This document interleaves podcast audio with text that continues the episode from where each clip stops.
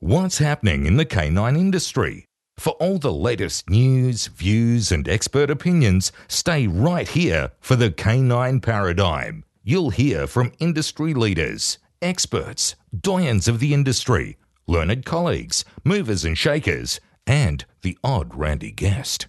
Get the latest insights and expert advice from both here and abroad from the people in the know. Now, here are your hosts, Glenn Cook and Pat Stewart. And I'm Lofty Fulton, and I'm out of here.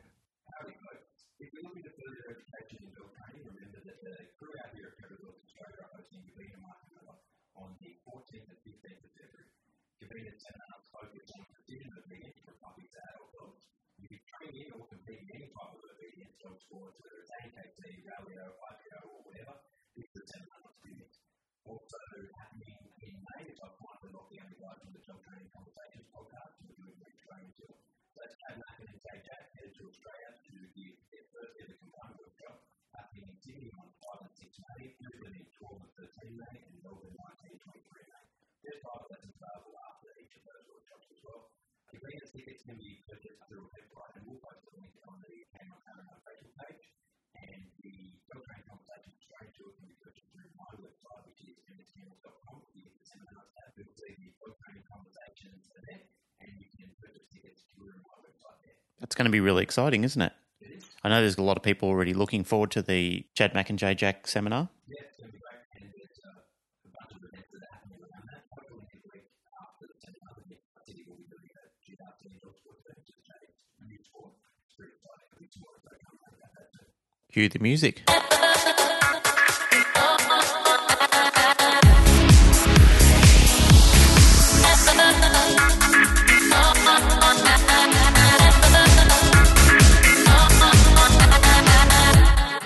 Welcome back to the Canine Paradigm. My name's Glenn Cook. I'm your host, and joined in studio is my regular co host, Pat Stewart.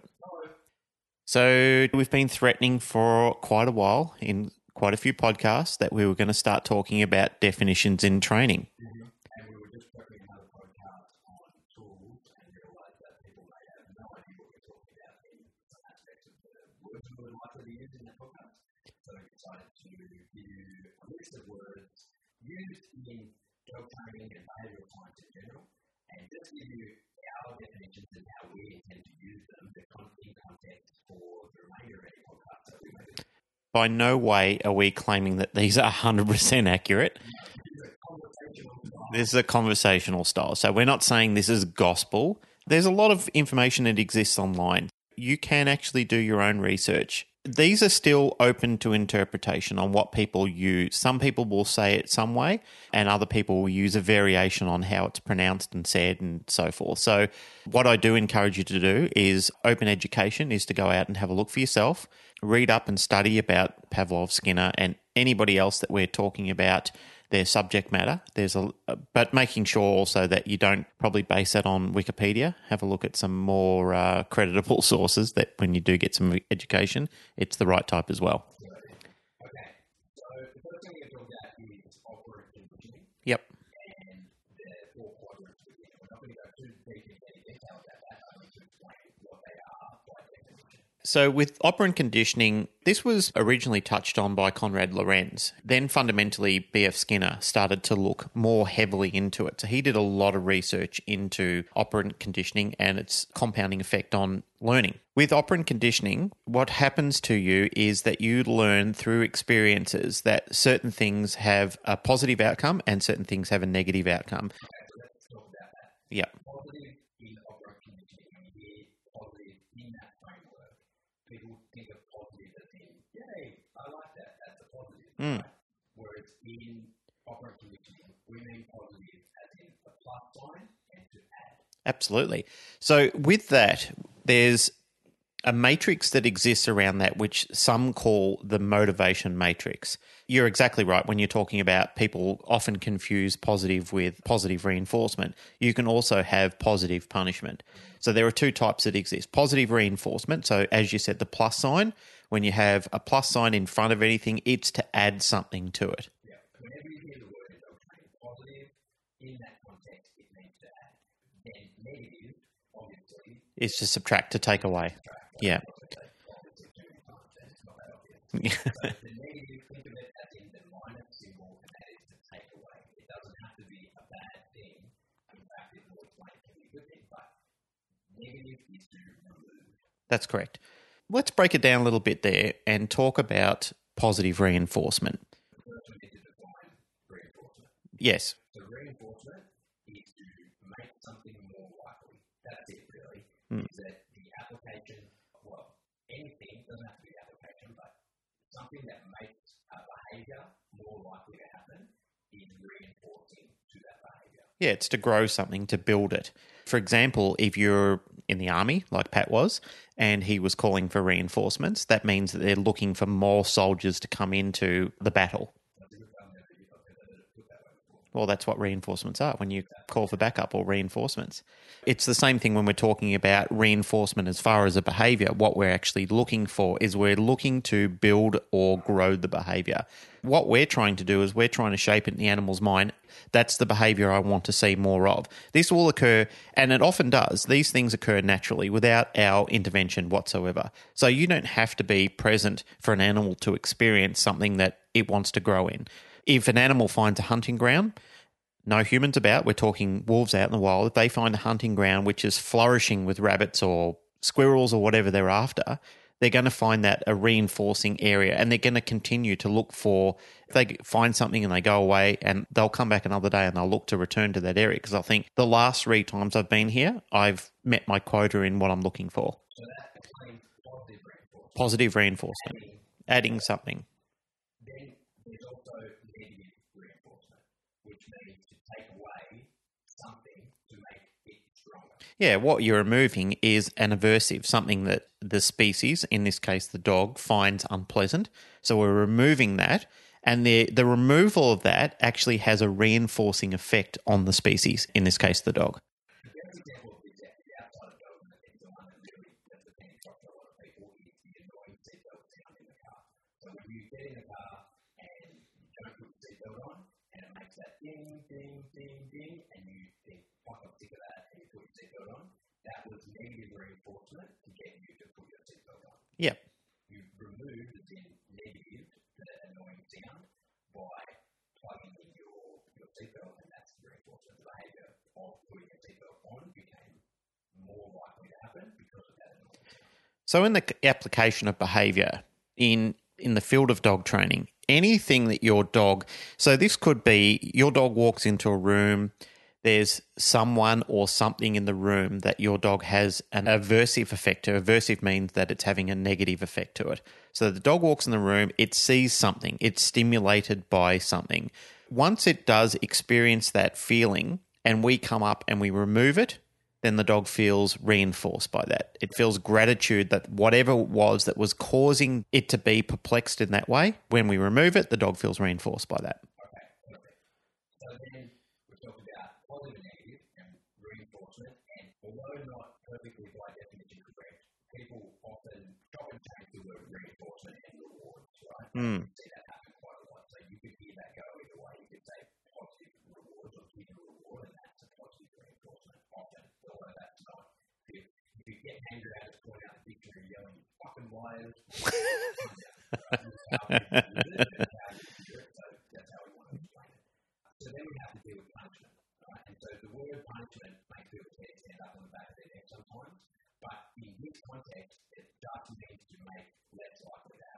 Yeah, again, to talk about what we talked about before, it's still a motivator.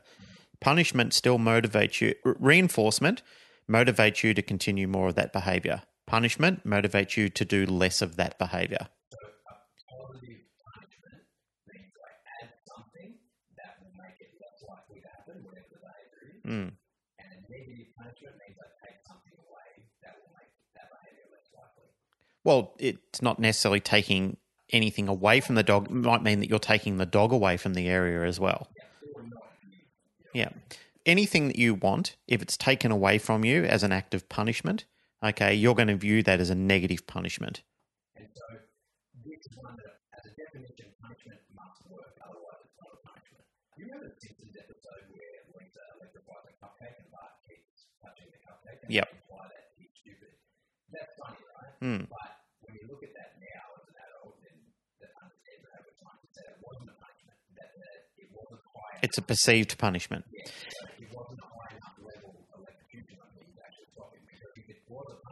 to. And that's one of the things that uh, a, a lot of times which prevents people from effectively controlling and managing their dog behavior is they have a perception of what is reinforcement or a perception of what is punishment, and neither one actually is. If it's not having the desired outcome with the dog, if the dog doesn't see it as reinforcement, again, to borrow somebody that I have a lot of respect for, Dr. Esther Schalk, or Schalke, I'm not sure how to pronounce her last name. with what Dr. Esther says is it doesn't matter what you think and feel. At the end of the day, it matters what the dog thinks and feels. So perception of reinforcement and punishment may have a different effect in the mind of the species that we're actually doing the training with. That's right. So punishment and reinforcement relevant to the subject. How you feel about it is not important. It's how the subject feels when it takes the dog. Yeah, exactly. And the example I sometimes use in that is that if I say we're going to go on holiday, you go, yep, I'm excited about that, and I say we're going camping. Some people go, well, that's positive reinforcement, that's great, and to other people, that's positive punishment because they don't want to go camping. Same thing, that same picture, And dig a hole and poo in it. yeah, because the punishment. so some people, the exact same picture can be positive for some people, or can be rewarding for some people, reinforcing, hmm. and can be punishing to others, right? And they don't want to happen. I was watching this video the other day, and this is completely off topic, but still relevant in what you just said, where I was watching a guy getting kicked in the knackers by a lady. And for me, I couldn't think of anything worse. Even the sight of it was making me have like a online. Just someone showed it to me. But the reality is, is that I had a, a sympathetic reflex to the behavior. Like I could actually feel the pain from it. And I couldn't think of anything worse. I was thinking in my mind, how could somebody actually enjoy this? But clearly they were, which is kind of insane. We move on. We move on. So that is operant conditioning and how we intend to use it. I think we're about 90% textbook accurate. There'll be someone with their book in front of them screaming out their headphones. That's how you will hear that throughout any other and how other people will use it as well. Well, let me have an abbreviated version of how operant conditioning, the breakdown of it. Fundamentally, what happens is stimulation occurs. Okay, so stimulation, as we know, is anything that affects one of our senses, and we've got five of them. So we've got sight, smell, taste, auditorial, and touch. Anything that affects one of those senses, we're stimulated by it. And naturally, we have a response to that stimulation. So if you respond to stimulation, there's going to be an outcome or a consequence, which is either going to be positive or negative. So if it's positive, you're going to want more frequency in it. If it's negative, you're going to want less frequency in it. You're going to want to see reduction in that. So either a continuance or a reduction in the consequence to the response of that stimuli. Okay, that's operant conditioning. Yep. The next thing we'll talk about, because it's used together, is classical conditioning, or sometimes referred to as Pavlovian conditioning. Mm-hmm. Why is it called Pavlovian conditioning? Because Pavlov's looks so.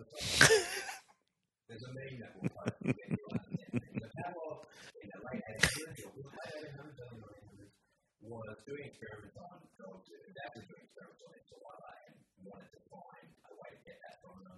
Essentially found out that if you rang a bell and fed the dogs, rang a bell and fed the dogs, then eventually just ringing the bell would bring on the same physiological response as providing the food, and that was the saliva, the dog salivating.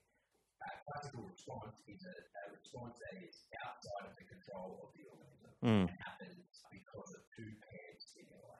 So if I want to pair two stimuli that have a signal that has a strong function, so that is the delivery of food in this case, and then a new signal with no function, and if I put that new signal with no function about 1.6 seconds in front of the old signal with a strong function, soon enough, and in sometimes in as little as 8 to 12 reps, you get an acquisition, and we'll talk about acquisition in a minute. Mm. But before too long, that new signal with no function, being bell, takes on the power of the old signal with a strong function. And what's important to remember in classical conditioning is that it is outside the control of the organism, in this the dog. So those dogs that Pavlov had, they were choosing to salivate because they heard the bell. They were salivating when they heard the bell. There wasn't a conscious decision that they made. Yeah, it's in preparation of the food because effectively what happens is the you can click a clicker all day long. If you've never done any pairing exercise with a with a clicker before, you can click it all day long as much as you want and it will become eventually part of background noise. Like the dog might show curiosity towards it, like what's that sound? But because there is no meaning to it, it hasn't served any function to it in any way, shape, or form. The dog will soon lose interest in it. In some ways, it might become an aversive. It might be something the dog thinks that's annoying. Like when you're clicking a pen in a meeting and people look at you and go, dude, seriously, what's happening? But if you were to click that pen and give someone 50 bucks, they'd be looking forward to the clicking of that pen. Clicking that pen would immediately make them look at you or even make them feel like they got $50. So what happens, as you said before in, in your explanation, I'll describe it a little bit differently, is that fundamentally what happens, the clicker is itself, when it first starts clicking, is what you call neutral stimuli. But then after a period of time, it becomes a conditioned stimuli because it becomes, in the order of reinforcements, it becomes a secondary reinforcer, alerting the dog like subconsciously that the primary reinforcer is going to be presented. In this case, it's food. All right, something that the dog strongly desires, and it has to have. You have to, in order to survive, you have to have food and water. You know, it's one of your primary functions of survival. It does. Yep.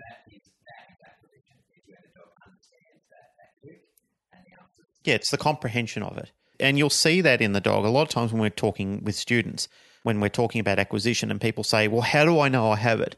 You know you have it when you get that automated response from the dog where the dog is snapping its head towards your treat pouch. So as soon as that starts happening, the dog becomes aware, like my brain is indicating to me, like my neurons have fired to tell me that I'm going to get rewarded, I'm going to get food, or I'm going to get a tug, or whatever the dog desires.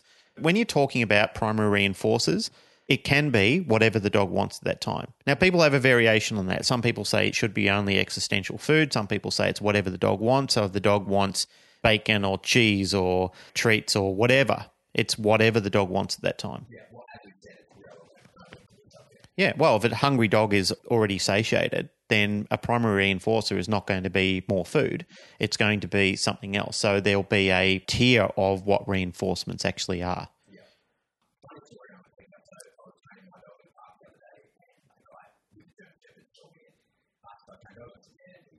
basically back and forth a little bit about what he wanted to train with his dog and just wanted to build much obedience. And I said, okay, so I had my clicker and I took it off and I gave it to him. And I said, I gave him a card and I said, immediately I want you to using this clicker. Before I could explain how it works, he says, I don't know the clicker doesn't work.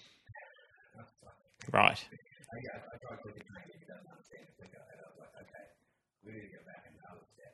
Uh, which is something I do if I, if I know I'm going to have a client because clickers cost next to nothing, I take one off, I give it to them, and explain immediately how to load that marker, that clicker. We're going to talk about markers in a minute. Mm. But I immediately show them how that works so that it makes my job a hell of a lot easier if and when they do call me. Then I turn up and the dog's got a strong marker loaded or the clicker is ready. It makes my job a lot easier. And if they don't call, well, I'm the clicker, but you know, they're, they're not exactly expensive. Yep. So that is a good time for us then to talk about markers. A marker is just a conditioned sound. It can be a word, it can be the clicker, it can be anything you do. It could be clapping your hands. Whistle. It's it's identified usually in two different breakdowns, verbal or mechanical.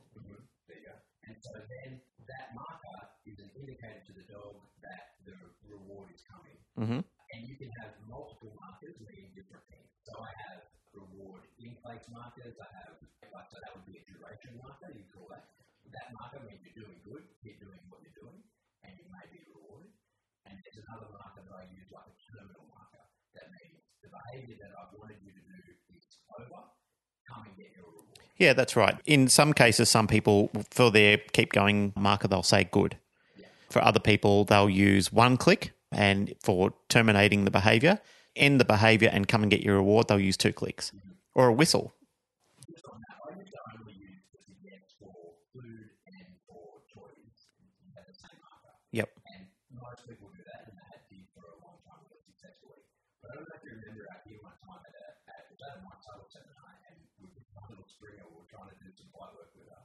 She was in a down, and I was going to release her to the bite. Mm. Bite work, I mean, she's playing with the rag, Mm. right? going to release it to the bite? I said, yes. And she took off and flew out the door and started chasing a bird. She's 100% right to do that. Because you terminated behaviour. That's what I said. Yep. You go at it, and the higher value thing was chasing the bird Mm. than biting, which is discrimination. I don't know why I do bite working up. But after that, I thought, okay, uh, there's a hole in my program. So now I have lots of markers. I have markers for toys that I'm holding. I have a marker for a toy that's away from me. I have a marker for food. I have, it's Well, that's also considered something that you call a cue. yeah, Yeah, so it, it's a cued command. yeah, yeah, to take the appropriate reward. Yep.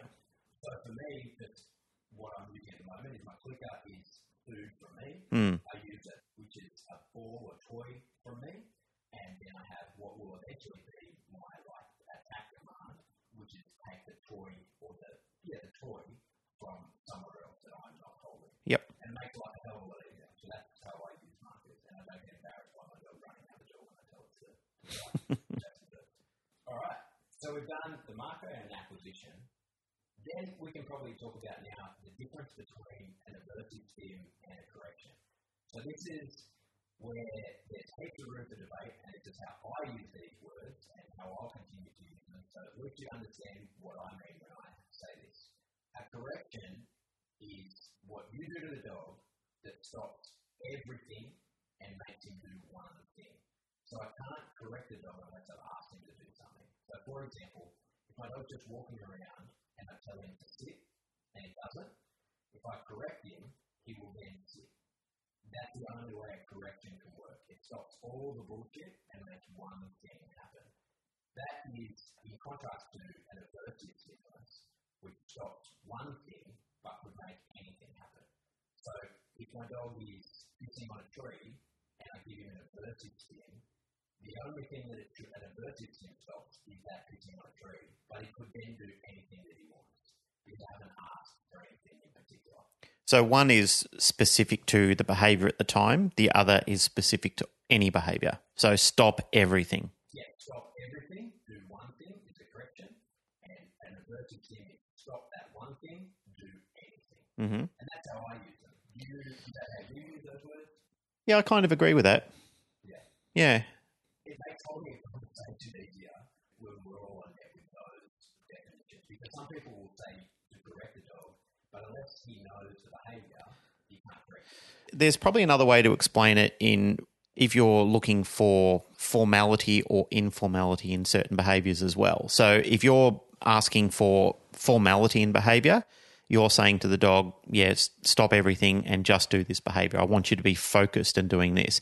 If a dog's in a informal situation, so it's sort of running around free uh, and it does something annoying, and you ask the dog, okay, you're not allowed to do that which is practically what you were talking about before. So you're allowed to run around the backyard, do whatever you want, but you're not allowed to go and sniff and knock over the bin. That's a piss off behaviour. Stop doing that right now. Yeah. Yeah. So anything that you do to the dog that makes it stop that is an aversive. Yep. Make that happen, not a correction. You can't really correct the dog for doing something. Mm. You can give an aversive thing for doing something. You can correct it for not doing something. There's other good old terminology that we used to use quite frequently, and I still do in training these days, and it's what we call training for abstinence and training for action. If you're training for abstinence, this is one where we're teaching a social walking exercise for argument's sake. And people say to me, if you're teaching the dog, like the dog is learning something for the first time, how can you justify correcting your dog? Well, if you're teaching for action, like if you're teaching the dog to perform a behavior that it's it has no comprehension of, you can't justify correcting the dog then, okay? Because it has no understanding of it. However, if you're teaching for abstinence, it's a behavior that the dog already knows and is currently doing, such as jumping up on people. Okay, so your dog already has learned to jump up on people. In that sort of situation, you're saying to the dog, You're allowed to run around me and you're allowed to do anything you want, but you're not allowed to jump up on me. Okay, you aren't allowed to do it. I often look at that type of correction as abstaining the dog from a type of behavior. You aren't allowed to jump up, or you're not allowed to dig, or something like that. Because there is no way to communicate to the dog at any given time unless it receives punishment related to that specific type of behavior. Think of, I know we're digressing slightly, but it's still important in what we're talking about at this point in time. Think of, if you would, a horse put into a paddock. Horses in a paddock, it's walking around inside the paddock and there's an electric fence lining the paddock. How do you communicate with the dog at that point in time that it, the, the horse, I should say, how do you communicate with the horse at that point in time that it can't go over and touch the electric fence? You can't. It has to experience it. So it's a behavior that we're teaching it to abstain from going up and rubbing up against the fence. Have you ever seen a horse that with no electric fence in the property that's run up and down a fence before and they slash the hell out of their legs? Well, the whole point to the electric fence is to stop the animal from running up and down it. So what we're doing effectively is teaching them stop that behavior right there, right then. That's an aversive stim.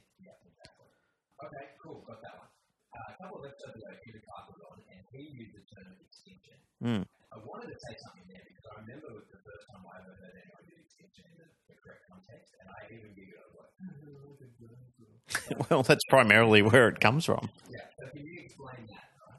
When we're training an extinction event, what we're trying to do is either significantly reduce or kill off the behavior altogether. Mm-hmm. For example, puppies, when you first get a puppy and you bring a puppy home. Okay, this is one of the things that drives people mad. As you know, we breed puppies, Sam breeds puppies, so effectively we see puppies. We deal with puppies. In that sort of situation, one thing that I explain thoroughly to new owners is the first week you have this puppy is what we're going to call hell week. Pup's going to go home and it's going to be in complete shock. Like it'll be mazed and intrigued at its new life. It'll be running around with the family during the day, but at night, all of a sudden, something new occurs. I'm away from my litter mates, which I've never experienced before. I'm in an entirely new place. So we try and do reduction techniques, which this is almost a whole podcast on raising. We probably should. We can do reduction techniques in giving the dog scented towels and clothing or toys or something like that, which has the scent of the litter mates on it. Nonetheless, that pup's still going to freak out at some stage. I'm in a new place. So the puppy wakes up a couple of hours after sleeping, and all of a sudden it's in a location. Let's call that location the laundry. And it completely goes AWOL. It's frightened, it's distressed, and the worst possible thing that you could do as an owner at that point in time is go and retrieve the puppy from the laundry. Now, other people will say contradictory information to that. I say bollocks to that. The reason why is because if you go and interrupt the puppy during that point in time, what you do is you reset the value in the dog screaming and crying, the distress that it's showing. So you not only do you reset it, but it also significantly comes up at a higher threshold because the pup is already wailing and crying. Okay, so it's gone from a certain, well, let's call a threshold, goes at a certain threshold, it increases in intensity. You think, I've got to go to the puppy because the neighbors or I'm distressed about it myself. You interrupt the cycle, it resets it higher. Okay. So now you have a puppy that thinks to itself, in order to get your attention, I have to elevate my screaming and wailing to this level. Okay. So it starts. So, yep. Perfect way to do it. Yeah. Yeah. Well, he got, he starts at three. So he was at one. He elevated to four. You interrupted. So you went in at that point in time, which reinforced the dog. See, this is when we talk about perception of animals in learning. This is how the puppy perceives cause and effect. I cry, you rescue me. So the crying had an effect on what happened. He starts at three. Now he goes up to six. And you're thinking, oh shit, I've got to get out of bed and get this pup. So you go out, you reset that again, and you increase the threshold once again. This is where extinction training comes into full effect. The way to deal with extinction training is when the puppy is in the laundry, let it wail and let it cry. Okay. If you're going to go to it, if you need to check on it, you've got to wait for a period of time where the animal, puppy in this situation, completely reduces its crying and stops. So you've got to have like a, a window of time where the, the puppy stops altogether. The pup has to realize it's silence that gets me reinforced, it's not crying. Because any time, and same thing for crate training, I'm looking at a crate right now across the studio, which we've got in the room. Same thing goes for crate training. If you put your puppy or your dog in the crate and you rescue it while it's screaming and scratching at the door, guess what? You've reinforced that behavior. Okay. So, extinction training, with that, what we're doing is we're waiting for that period of time where the burst happens. We've gone from level four to level eight. And then what happens is we get what's called an extinction burst. So all of a sudden, the behavior bursts and it flatlines, it drops automatically. That's the time that you, well, a little time after that, but that's the, certainly the time that you would want to go to the pup, rescue it, And therefore, that's what we call extinction training. So to sort of summarise extinction, you would say that a behaviour that goes unrewarded goes extinct. Yes. And that happens in clicker training as well. When people click, and after a period of time, if they forget to recharge the clicker, so they're clicking but no food, the animal thinks, well, there's no purpose in responding to this clicker anymore. There's no reinforcement value or no, no value attached to it. Why respond to it?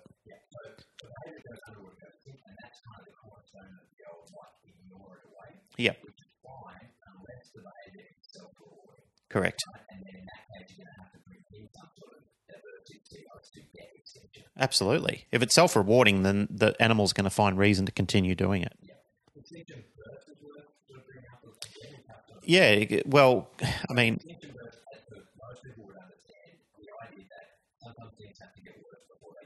mm, I have an example I use in this in that we're all conditioned to know that the light switch turns on the light.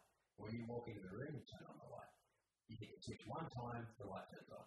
On the day that you walk into the room flip the switch and the light doesn't turn on, most people are confused by that and they flip the switch a few times, right? That's the extinction burst. If you flip the switch a few times thinking, I always do this, this is what I always do. Flicking it a few times is suddenly going to make electricity work. yeah, but if it did, so it doesn't work, and then you stop using the light altogether, you go, well, that light doesn't work. Yep. But if you flip it a few times, and then the light suddenly did turn on, you go, okay, and next time you walk into that room, you would flip the light several times to get it to turn on. So that's an extinction burst, and you can, using an extinction burst, if you can get through it, you can make a behavior go extinct, and you just have to write it out. Or if you reward during the extinction burst, you can make a behavior much stronger. Oh, We can use that to our advantage as well. like a hold and bark.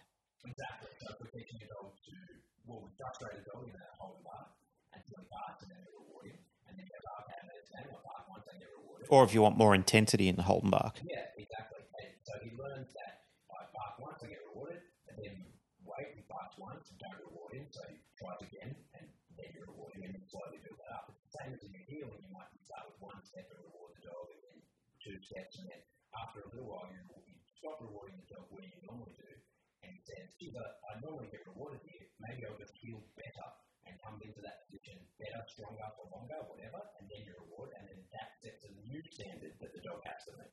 That is, I guess, surfing the burst. I've heard that. That's kind of a cross between extinction training and also intermittent schedule of reinforcement, which we're going to talk about shortly.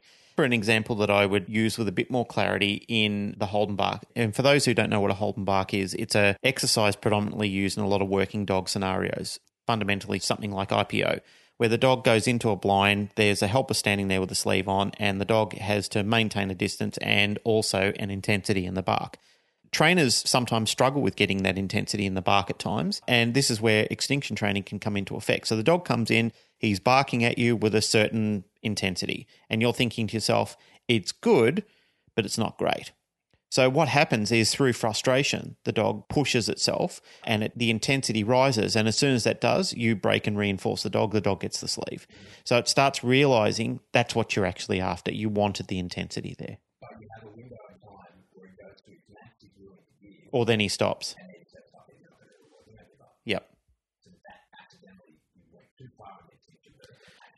Well, that's when you failed to surf it and you went over it. So, like a roller coaster, you you're doing a slow ascension, but the the descent is quite quick. Yeah, good analogy. Okay, so then let's talk about intermittent reinforcement Well, let's start with continuous. So, so continuous is one behavior, one reward. Yeah. what do you think is the best use of a continuous reinforcement schedule?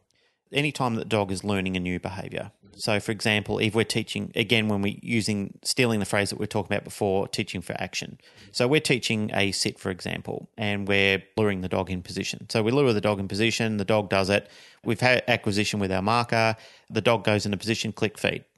Okay, so click feed, click feed, click feed, because we're shaping a behavior that the dog doesn't understand. So, we're creating an actionable behavior where the dog is starting to learn the principles of core behavior of what you actually want. Even though a dog knows how to sit in the wild, we don't have to have any human intervention in teaching a dog how to sit, but we do have to have intervention teaching the dog when to sit. That's the difference in putting it on cue. So eventually we have to teach the dog when I say the word sit, what you need to do is put your bum to the ground. So we're starting to lure it in. So when the dog starts to perform this behavior for us, we say sit, the dog does the behavior, we click and reward the dog. Now what we're doing is we're change well we haven't talked about intermediate. That's continuous. One behavior, one reward. Yep. Same thing every single time. So if you continue on that cycle, because it's continuous, if you continue on that cycle, that's exactly what you'll get. So the animal will say, I'm happy to be stuck in this loop. I won't learn anything else. I'll just stay right here in time where I am. And I see two problems with that conflict. First is that it creates kind of a flat dog because there's no excitement. It's Mm. One equals one, no worries, this is what we get. Which can be handy if you want a flat dog. If you're training a dog to just perform tasks well methodically, then that can be useful to do. if you relate that to people, that's why people effectively don't have any ambition to be better than what they are because what they're getting is sufficient to what they expected. Yeah, that's fine. And certainly with, like, say, assistance dogs are often on a continuous state of reinforcement because we want them nice and flat. We want them happily doing their behaviour and doing it nice and under control, not too excited. This is great for pet dog training. Yeah, exactly. The problem with it comes that the reward is predictable and measurable. Mm. And that the dog can go, you've asked me to sit, and sit equals one unit of reward. You can, there's no chance of you getting anything else. If I sit, you will definitely give me one unit of reward because that's what you've always given. But chasing that squirrel is two units of reward. A competing reinforcer Yeah. or competing stimulus, I should say. yeah.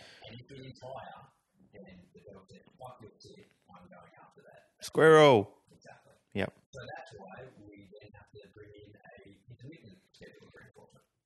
Well, the, yeah, the intermittent schedule of reinforcement is beneficial in the aspect that what we're, especially for people who are desiring to shape better behaviors out of their dogs, because what we're essentially doing there is saying to the dog, okay, so now you've learned to sit, you understand that concept, that's great. But what I want is a faster sit or a straighter sit. Okay, so I'm trying to shape it so you're closer to my body or you're sitting with more speed. So after a period of time, you say to the dog, sit, the dog sits, and you go click feed, sit, sit, dog sits, click feed, and we're just going on this cycle. And then one day you stop. So you say to the dog, sit, the dog does it, but you don't feed the dog. Through frustration, the dog is thinking to itself, what happened? It's trying to, in its own way, as being a dog, it's trying to analyze what actually happened there and then, which is great. That's exactly what we want. So the dog, unbeknownst to it, it tries a little harder.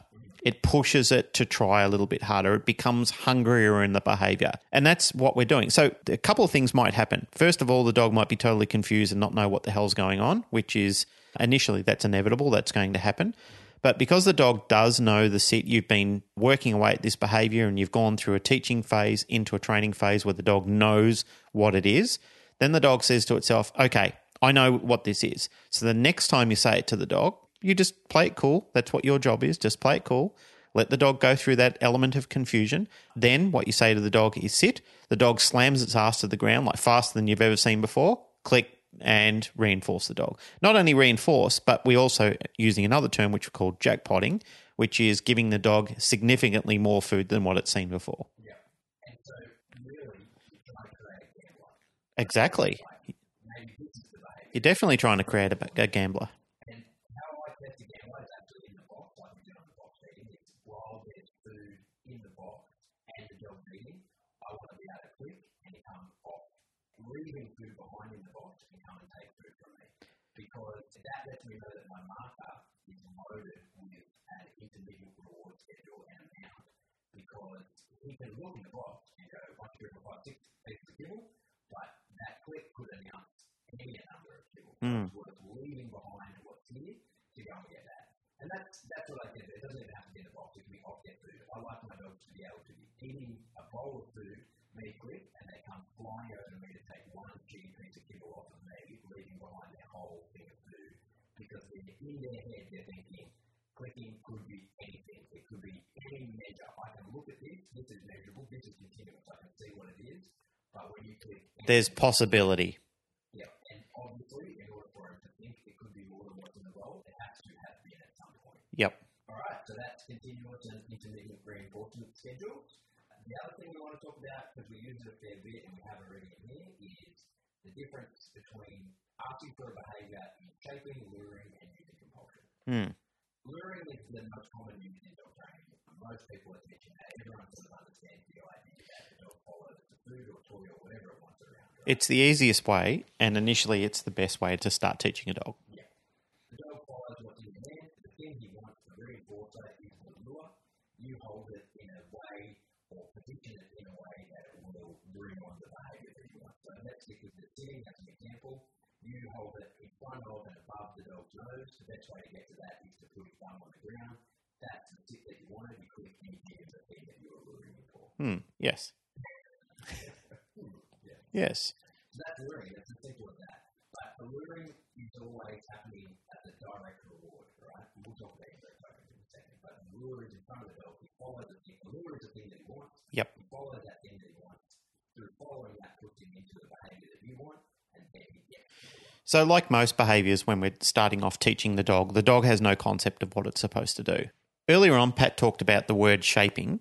Shaping is the overall compound of when we're developing a behavior with a dog. So, it doesn't matter whether we're using luring or whether we're using compulsion. Shaping is the umbrella term that we use when we're creating behavior, an unknown behavior, and we're turning it into a revealed behavior. So initially with a dog, it doesn't understand what it's supposed to do, has no concept. Like a potter turning a lump of clay into a vase or into a pot. It's initially raw material, it's a blob of clay. He puts it on the wheel, puts his hands to it. So he's effectively managing that clay and then he starts to reveal something from it over a period of time. Effectively what we're doing in training. So that's shaping. And then let's talk about free shaping for getting behaviour. So free shaping is then, instead of Mhm. we just wait. The dog offers the behaviour, then we mark and reward, and the dog learns the behaviour through self-discovery. Well, you might not even be waiting. You might just see the dog doing something and think to yourself, geez, I'd like to see more of that behavior. And that's where I've headed most of my training at the moment. Is like shape, I free shape everything that I can. Where I just give the dog the opportunity, set up the scenario to best make it likely for the dog to conduct the behaviour. As soon as he does, I mark and reward for that As I said, luring is a direct reward because the dog's following the reward, and shaping is usually more of an indirect reward because it's not visible to him. I've got it. He usually knows I have it, but he has to do something away from the reward in order to get the reward. Hmm. And then for bringing on behaviour, then we can also talk about, say, compulsion. Shaping with my sit is that dogs sit, they know how to do it, they will eventually do it, and I can just click when he does it, and then get the reward, and I can eventually put that on cue.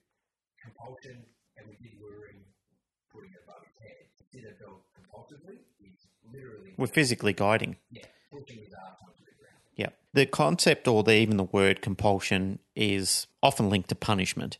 When people hear the word compulsion, they're thinking you're immediately suffering. It's, well, it's one of the devil's tools, isn't it? According to some people. Realistically, it's not. It's simply guidance. As I've demonstrated to people before, if somebody's sitting in a chair and you give them your hand to help them up from the chair, you're helping to compel them forward. So you're guiding them forward. There doesn't have to be any pain or sufferance in using the art of compulsion. In fact, compulsion's been used for many, many years very successfully with no problems whatsoever. In fact, most dogs over history, most animals over history have experienced compulsion in one way or another, and they certainly will in nature without any intervention from us. Regardless of what people are saying on the internet, or regardless of the two minute expert who's talking about training their dog, most people who have negative connotations with the word compulsion have very little understanding of what they're actually doing. Yeah? Yeah. All right, so then we, did talk about direct and indirect rewards. A little bit on that. For me, when I say a direct reward is a reward that is looking at, indirect reward is a reward that he's not looking at. The same reward can be direct or indirect depending on what we're. With compulsive or guidance methods, it's usually more an indirect reward. So, first of all, you're placing the animal in position, marking, and then reinforcing the animal. So, at that point in time, you're usually going to your treat pouch after the animal is in position. So, you're putting the animal physically in position, you're marking, which is terminating behavior. Once that happens, you allow the dog to come around to your pouch and you feed the dog. Whereas in luring,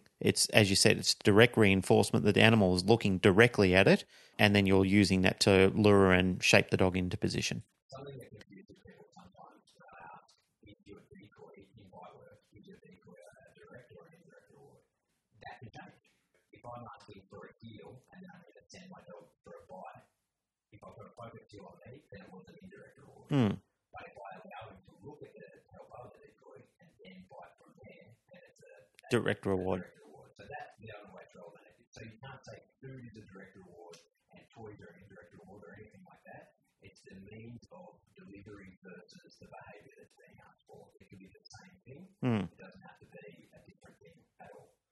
So there is just one more couple of words I want to talk about and get the proper use of them understood. And it's something people try away from the, the terms escape and avoidance training because escape has such uh, negative connotations, and by negative I don't mean subtract, I mean like bad, avoidance as well. Whereas the reality of escape and avoidance training is that you apply some pressure to the dog, and as we just talked about with using compulsion methods, that could be just like your finger on the dog's butt to push you down into a sit. And the wider pressure of that, and the dog first learns to escape that pressure by doing the behaviour that you want. And then when you put it on cue, he learns to avoid that pressure by doing it when you ask. So avoidance, it just has this horrible, whenever, you know, it's the devil's language. You, you bring that up in some dog training circles and you get kicked in the chin and told to shut up. But it's really, it doesn't have to be as bad as people think it does. It just means that the dog escapes the pressure, and pressure could be anything. It could be eye contact in, in some cases, and then avoids that pressure in the future by conducting the behaviour that you want. So that's pretty much all of the language anyway that might come up in previous podcasts or in future podcasts that might confuse people who aren't professional dog trainers, who aren't fully across all the language used in behavioural science. There'll probably be more. We'll probably say things at, at times that you don't know what we're talking about. And if that's the case, send us a message. We can update the list. And if you're sitting there with your dictionary and you're going, oh, I've got them, I've got them saying the wrong thing about something, well, Let us know.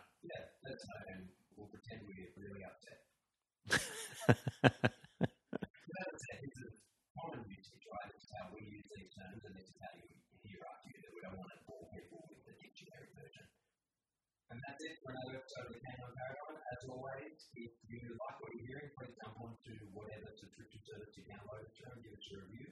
Doing that helps us get in touch with people that uh, we can't on Facebook. And if you'd like to get in contact with us, you can do that via our Facebook page, the. And also have a website, canineparadigm.com. The amount of people that have actually been listening that I've been looking at the statistics has been overwhelming. Yeah, but it has. It's been overwhelming, and I really, both of us really appreciate the support that we've been shown. Again, you know, I know I've said this quite a few times. People have contacted us, said they're really enjoying the show. I'm happy about that because it's something that we invest time and money and effort in. It's actually interesting. One of my employees, Sean, came up to me the other day and said that he kind of felt guilty that he was getting an education for nothing because he gets to listen to the podcast while he's doing deliveries in the van. I did. I said, pay me. Yeah. Well, I just said I'm going to hold some money back from your pay. Yeah.